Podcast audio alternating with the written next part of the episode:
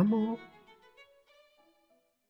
مسائل فرهنگی ریشه های تربیتی بحران های فرهنگی در جامعه ما وجود داره که قبلا صحبت کردیم و به حضور شما عرض کنم که مسائل جهانی مدرنیزاسیون زندگی های فسفودی رسانه همه اینها روی اضطراب و افت عزت نفس و افت اعتماد به نفس ما اثر گذاشته. البته یک نکته دیگه هم من چون از سلوک صحبت کردم چون از اتصال از وصل نبودن و از اون جنبش آهستگی سخن به میان آوردم یک موضوع دیگر رو هم خوب ذکر کنم. یادم میاد در گفتارهای پیشین از معلفه های فرهنگی صحبت شد و من اون شاخص ایندالجنس رو مطرح کردم. و اون شاخص لذت بردن و حق لذت بردن که شوربختانه در فرهنگ جامعه ما مقدار پایینی از اون وجود داره و اساسا آدم ها چندان برای دیگران حق لذت بردن و حق به قول جوزف کمپل follow your bliss یعنی دنبال کردن خواسته های درونی رو قائل نیستن. در کنار اون یکی دیگه از اون معلف های ششگانه گیرت هافستید معلفه تحت عنوان long term orientation. Long term orientation یا گرایش بلند مدت.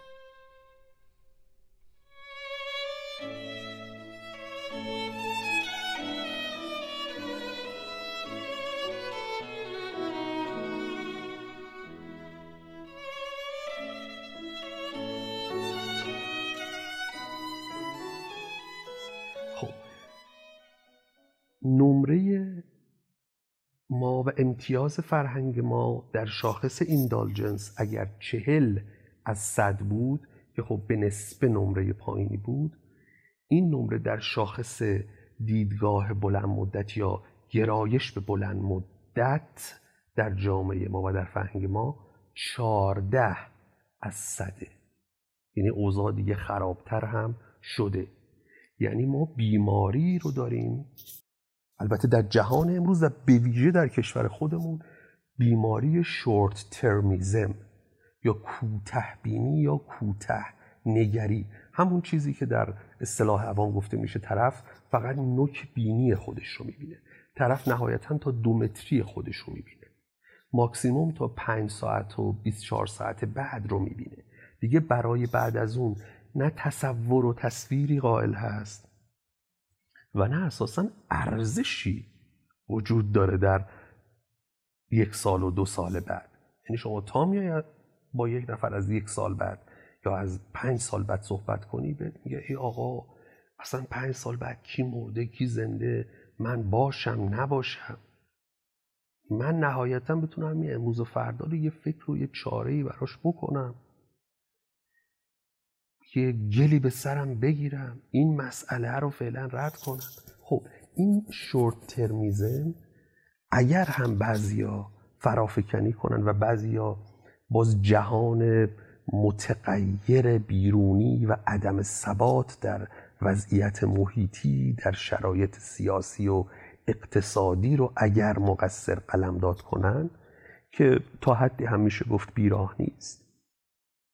اما این سبب نمیشه که ما اگر شرایط بیرونی دچار یک مسئله و بیماری هست ما به سرعت گرفتار اون بیماری بشیم.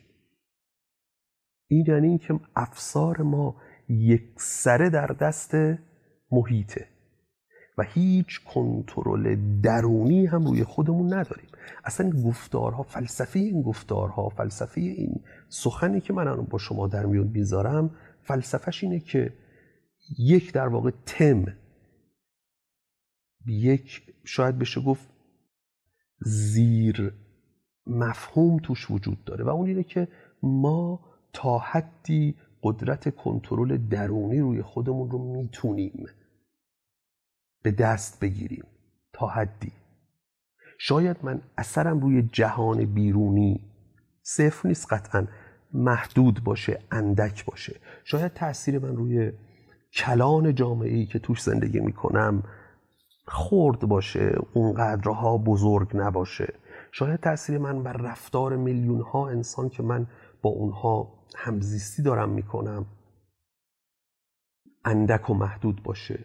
اما من کنترل و قدرت بیشتری نسبت به خودم و درون خودم و ذهن خودم و زندگی خودم می‌تونم به دست بیارم.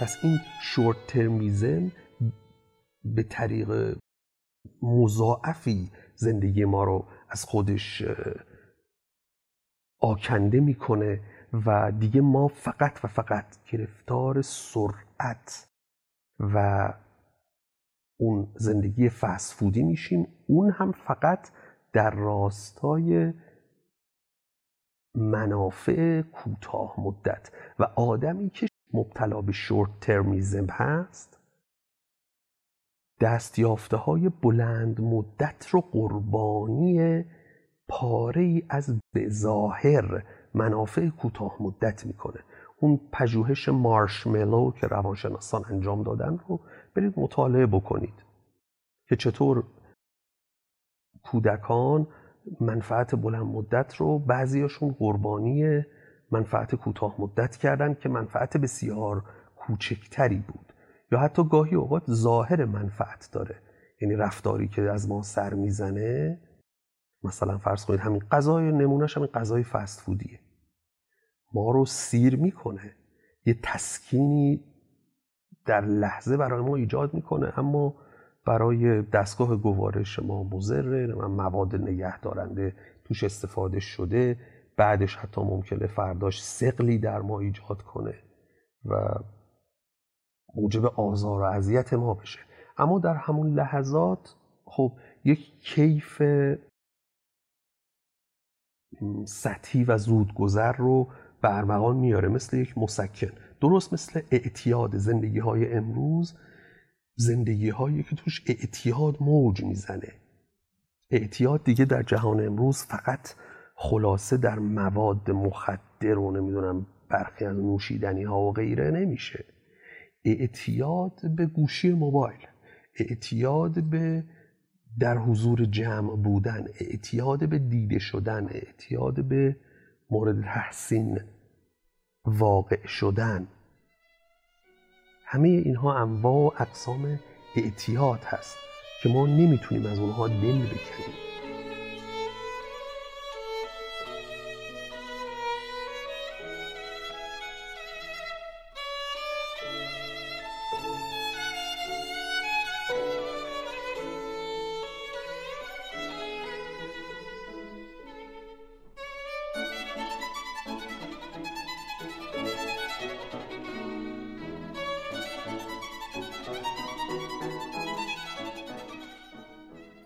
بعد از شناخت ریشه های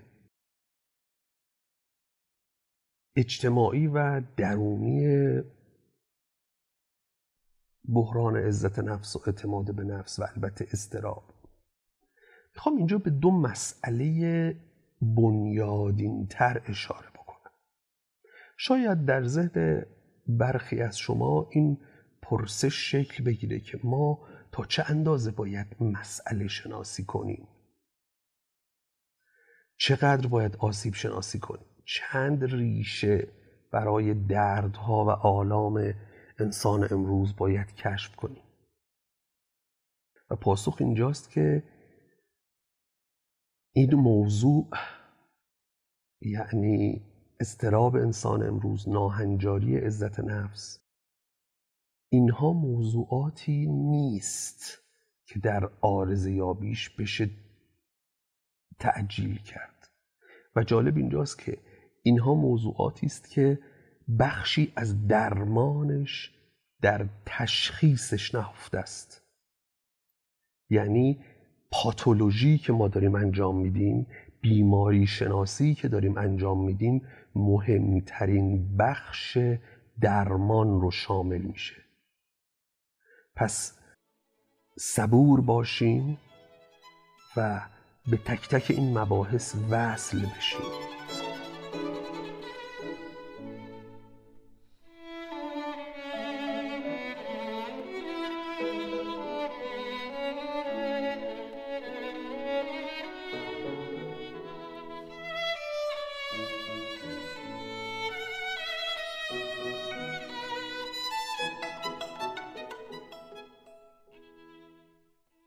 دو مسئله بنیادین چیست که من انسان امروز رو مضطرب کرده و عزت نفس من رو از من ستانده؟ جدای از مسائلی از قبیل تربیت خانوادگی و فرهنگ جامعه و تکلیف محوری به جای حق محوری و این استیلای رسانه و جنبش های بیمعنی فست فودی و غیره. جدای از همه اینها که مفصل ما بحث کردیم دو موضوع شاید بشه گفت هسته‌ای و درونی برای انسان وجود داره. دو کلمه. کلمه اول تنهایی کلمه دوم معنا. تنهایی و معنا. مباحثی که حقیقتا مواجه نشدن با اونها مثل کور بودن در دنیاست.